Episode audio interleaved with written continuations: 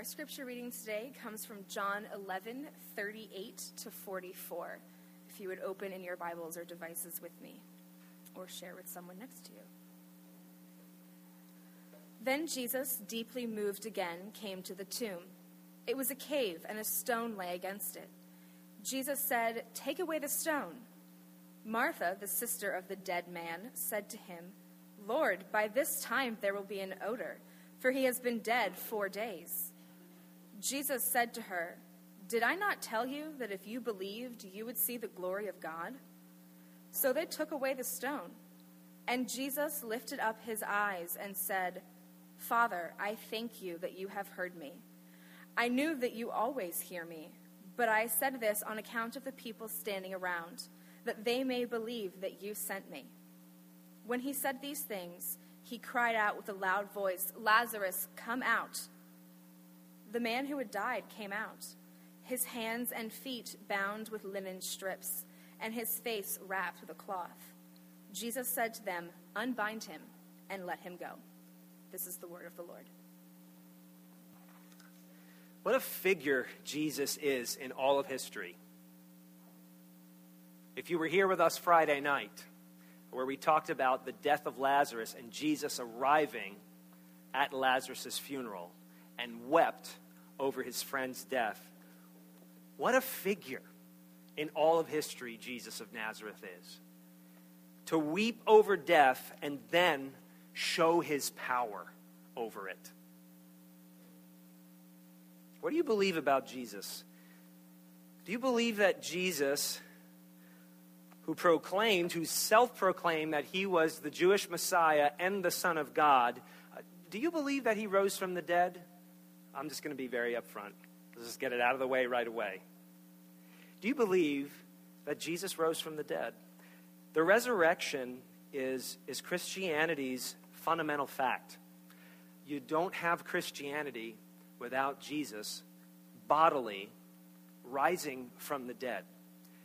Maybe you're here today because you love the friend that invited you, or you love the relative that invited you. And in some way, even in a good way, you're kind of under obligation or compulsion to be here.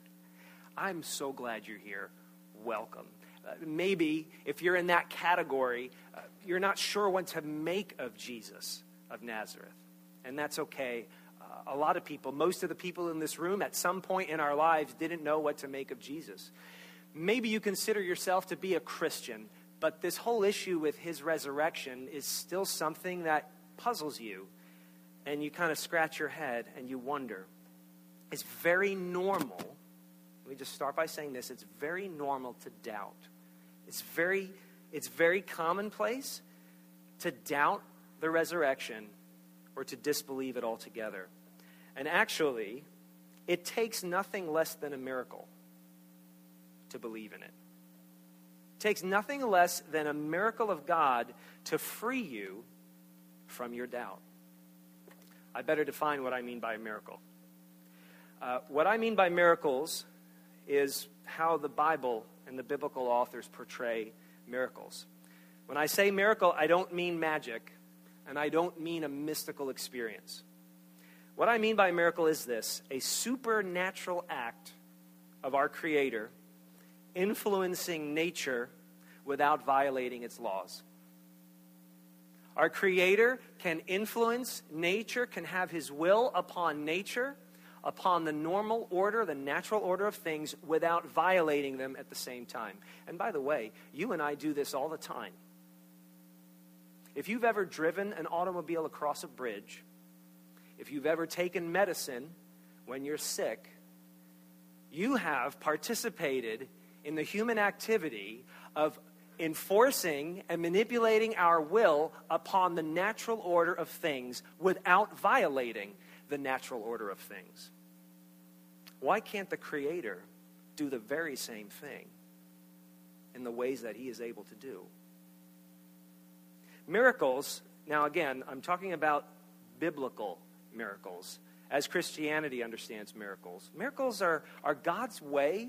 This is what it's about. Because you read the Bible, you get bored sometimes, you fall asleep, and you go, oh, the miracles are here to kind of spice things up and keep us interested. Well, actually, here's what miracles are for This is how the Bible explains why miracles are a part of, at rare occasions throughout human history, why miracles are a part of time and space. They authenticate a message. Miracles authenticate a message and the messenger bringing the message to you. And John's gospel is very explicit about this in uh, what Faith just read earlier from John chapter 11. Jesus at his friend Lazarus' funeral. And Jesus said this Father, he prayed to, he's God, but God the Son. And so he's praying to his heavenly Father as a human being, as a man. He said, Father, I thank you that you have heard me. I knew that you always hear me, but I said this on account of the people standing around, that they may believe you have sent me. You see it right there. Jesus beginning to act, not because he has any doubt, but because the people of around him have doubt. And what he is about to say and what he is about to do is so that they might believe that God, the Creator, sent him to them. There you have it. That's the purpose of miracles in the Bible.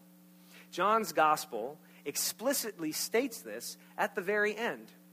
If you look at John chapter 20, the author of this gospel just comes right out and says, This is why I've written this account of my Lord Jesus, my friend Jesus' life. These signs, John refers to miracles, Jesus' miracles, as signs. And he wrote, These signs are written so that you may believe that Jesus is the Christ, the Son of God, and that by believing you may have life in his name. So, the purpose of all signs or miracles, biblically speaking, is to authenticate those who speak for God. Miracles authenticate the messenger and what the messenger is saying, or authenticate the act the mir- that, that's taken place. This is a person who is speaking from God, who has come from God. And this is true of all the miracles from Moses and the prophets all the way up to Jesus Christ and his apostles. The greatest miracle, of course, being Christ's own bodily resurrection. Now, here's the thing about Lazarus he would die again, right? He would die just like you and I are going to die. But when Jesus rose from the dead, it was the beginning of something new. When Jesus rose from the dead, it was the beginning of a new kind of human being. Read the accounts, you'll see. He's, he appears to his apostles, he appears to his, his friends and associates. Uh, history tells us over 500 people saw him at the same time. But read the end of all the Gospels. Although Jesus rose physically, biologically, there was something different and unique about his body. The risen Jesus Christ is the beginning of a new type of humanity. And that's what the resurrection of Jesus is the greatest sign of. His victory over death, and those who trust Jesus, their impending victory over it as well. Now, Christianity teaches the restoration of life, nothing less, but the restoration of life spiritual life and physical life. Despite the concept of entropy and decay, decomposition, which we see taking place all, all around us and all over the universe, despite all of that, the Bible teaches that the Creator will renew creation, will physically renew and restore it. The Apostle Paul, in, in his letter to the Romans, said, The creation itself will be set free from its bondage to corruption and obtain the freedom of the glory of the children of God. The whole creation, Paul said, has been groaning together in the pains of childbirth until now. And not only the creation, but we ourselves groan inwardly as we wait eagerly for the redemption of our bodies. So you see there, Christianity teaches that God is going to physically restore the human race and creation itself.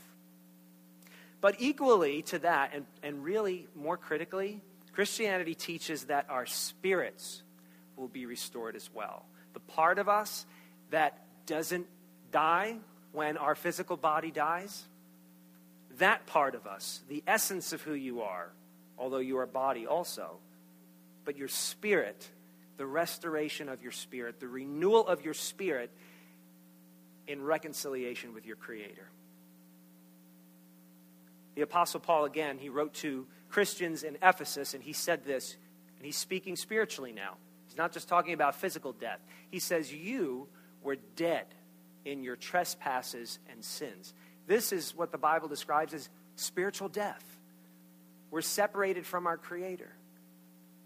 You were dead in the trespasses and sins in which you once walked, but God, being rich in mercy, because of the great love with which He loved us, even when we were dead in our trespasses, made us alive together with Christ.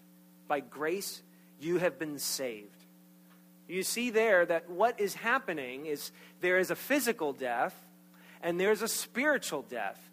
And what Jesus was proclaiming when he walked on the earth was that he had come to do two things to resuscitate the creation physically and to resuscitate dead souls spiritually. John, in, in another letter he wrote, the book of Revelation, said that he was given a vision by Jesus of what was going to come, which hasn't happened yet, by the way. Listen to this. He said, Behold, the dwelling place of God is with man. He will dwell with them, and they will be his people, and God himself will be with them as their God. Spiritual life and reconciliation with your Creator and with one another. So the, the physical, biological resuscitation from the dead, remember, he's, four, he's dead four days. That means really, really, really dead. To the ancients, four days meant, wow, he's really dead. He's not going to wake up now. So John makes it very clear that this is a miracle. Really, really, really, really dead Lazarus. Okay? And Jesus cries out in a loud voice so that everybody can hear Lazarus, come out. John's making it abundantly clear this isn't a metaphor, it's not an allegory. Jesus and the writers of the Bible never intended these miracles to be understood as allegories or metaphors or nonsense. The stakes are too high for humanity. They meant them to be taken quite literally. And so when Jesus resuscitated Lazarus from the dead, it was a sign of both this physical rebirth that Jesus has within him and the spiritual rebirth that Jesus has within him. And so Christ's resurrection, because that's the big one. Lazarus, Lazarus coming out of the tomb uh, was just another sign for the greatest sign. And that's when Jesus of Nazareth came out of a tomb. That resurrection is the sign that what happened to Lazarus and really what happened to Jesus is going to happen to you. If you find yourself associated with Jesus as your representative, as the human being who alone can represent you in the presence of your holy, perfect, wonderful Creator without Christ as our representative, without this new man with this new physical and spiritual life representing us, the Bible said we don't have a chance. We die a physical death and we die a spiritual death. But in Christ, with Christ, we have the hope of resurrection and we have the hope of reconciliation with God, and we become a part of the restoration of humanity and the restoration of all creation. Laid out for you that's what the resurrection of Jesus means. That's what Easter is all about. And if you take that part away, there really is no Christianity. Now, look, I know everyone wrestles with doubt or unbelief. In some way, we're all wrestling with all out unbelief in this, or we struggle to comprehend it as modern, postmodern, really. It's probably worse than postmodern now. Post postmodern Westerners look, it's, it's very real and it's very honest to say, I just, I struggle with this. I struggle to believe this. After all, think about it. Read the passage in John 11 again. Everybody there around Jesus, we're not looking at Jesus. Everybody looking at Jesus doubted him too at that moment.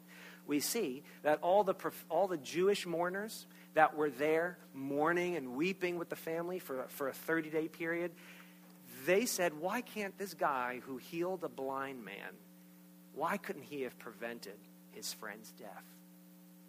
And Mary and Martha, who knew Jesus well, who loved him well, Mary and Martha basically said the same thing. Yeah, yeah. Jesus said to them, Hey, didn't I tell you that you would see the glory of God if you believed? Do you believe that I am the resurrection and the life? That if you die but believe in me, so shall you live. And they said, Yeah, yeah, yeah, we believe, we believe. We know that, that in the end, when God comes back and restores all things, our brothers are going to rise up from the dead. Yep. But that's not what he meant. They didn't fully believe him. The people around him fully didn't believe him. Of course, we're going to struggle to trust in the power of God to even work in history, in time and space. But I want to encourage you your doubt over this thing or over things like this, as Christianity records them, your doubt doesn't make it any less true. And that's a good thing. That wasn't an insult. You doubting these things does not make them any less true. Frankly, there's only one person's belief that really matters. There's only one person's belief that really matters, and out of that belief flows your belief. Jesus alone had perfect, unwavering faith. Yes, he was the Son of God, but he was the Son of man too. As a human being like you, like me, he believed and trusted in his heavenly Father perfectly. I'll show you. Back to John chapter 11. I'll go right to the same verse that I quoted for you earlier, but I'm going to emphasize a different part of it. When he prayed out to God, Father, I thank you that you have heard me. I knew that you always hear me, but I said this on account of the people standing around, that they may believe that you sent me. But I'm emphasizing the first part of that prayer Father, I thank you that you have heard me. Remember, Lazarus is still in the tomb at this point, and Jesus is already thanking his heavenly Father for answering his prayer. Jesus believed perfectly as a human, as a man, in the power of God. Every person, every person is unlike Jesus in the sense that we struggle and doubt our Creator. If you're here today and you're like, yeah, I believe in the resurrection of Jesus, great. But you doubt God in other ways. You struggle to trust Him in some of the most mundane, practical ways every day of your life.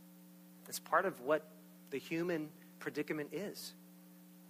We're kind of wired to not trust God. Genesis chapters 1, 2, and 3 say something about that. But Jesus was the only one who ever truly believed. He's the only one that ever perfectly, truly trusted in the Creator. So every person needs a miracle to trust God. Jesus was the only person who didn't need a miracle to trust his heavenly Father. You do. You actually need a miracle of the Creator to believe that Jesus rose from the dead. No, I don't care how much science and historical evidence and, um, and, and I don't care how much litigation through archaeology and biblical history I could prove to you. Ultimately, you need a miracle of the Creator to believe that Jesus rose from the dead. You need a miracle of God to believe anything that God has said and done. Every person needs a miracle to trust God. And here's the biggest miracle the resuscitation of your dead soul to finally be able to love your Creator and participate in this new thing that He has been doing ever since Jesus came out of the grave. Everybody needs a miracle to trust God and what God has done, except for Jesus. And there's only one reason Jesus didn't need a miracle to trust His Heavenly Father because He came from God. He came from God. He said, If you've seen me, you've seen God the Father, because God the Father and I are one. So there you go. And now I'm going to I'm going to close by suggesting something really simple and very crazy, maybe. I'm just going to suggest that you ask God for faith. I'm going to suggest that all of us, because some of you are struggling to believe in the resurrection of the Son of God, but some of you are struggling to believe that the risen Son of God is going to help you get through whatever you're afraid of dealing with tomorrow, or whoever you're afraid of dealing with later this afternoon. So I'm going to suggest that you simply ask your Creator, help me to believe. It takes nothing less than a miracle of God to free us from our doubts. But He will do it. If you ask Him, He will do it. And just like Lazarus walked out of the tomb and by the command of Jesus was unbound and freed to, and let go, so will you. You will be unbound and free to participate in the new humanity. And your body will see corruption, but your soul will not. And more than that, your Creator will restore to you your very body. Your Creator will restore to us the community that we lost since the fall of humanity, where we relate to God perfectly, holistically, and we relate to one another perfectly and holistically. Those of us who belong to the new humanity that began when Jesus rose from the dead. So that's my encouragement to you today. Many people doubt Jesus and don't trust what God did in him, but I'm telling you, it doesn't mean that it's not true. If you test God and ask Him to give you the ability to trust Him with the resurrection of Jesus, I promise you, He will give you what you need to believe. Let's pray.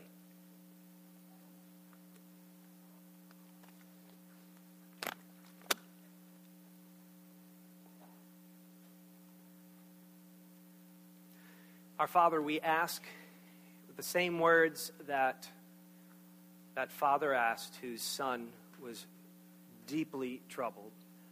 And no one, through their prayers or their efforts, uh, could heal the boy. We ask, in the words of that father, I believe, but help my unbelief. Lord, I ask for the gift of faith to anyone who has never trusted you, but I also ask for perseverance in faith for those of us who have been walking with you for a le- very long time but still doubt you. Fill us, fill us with the ability to trust you. And I ask that you would fill us with this life that Jesus has, that is, that is bound up in him. And may that be the foundation of everything we do, of our plans, of our aspirations and ambitions. And may that life be at the center of our relationships. And we ask these things in our Savior's name, the risen Jesus Christ. Amen.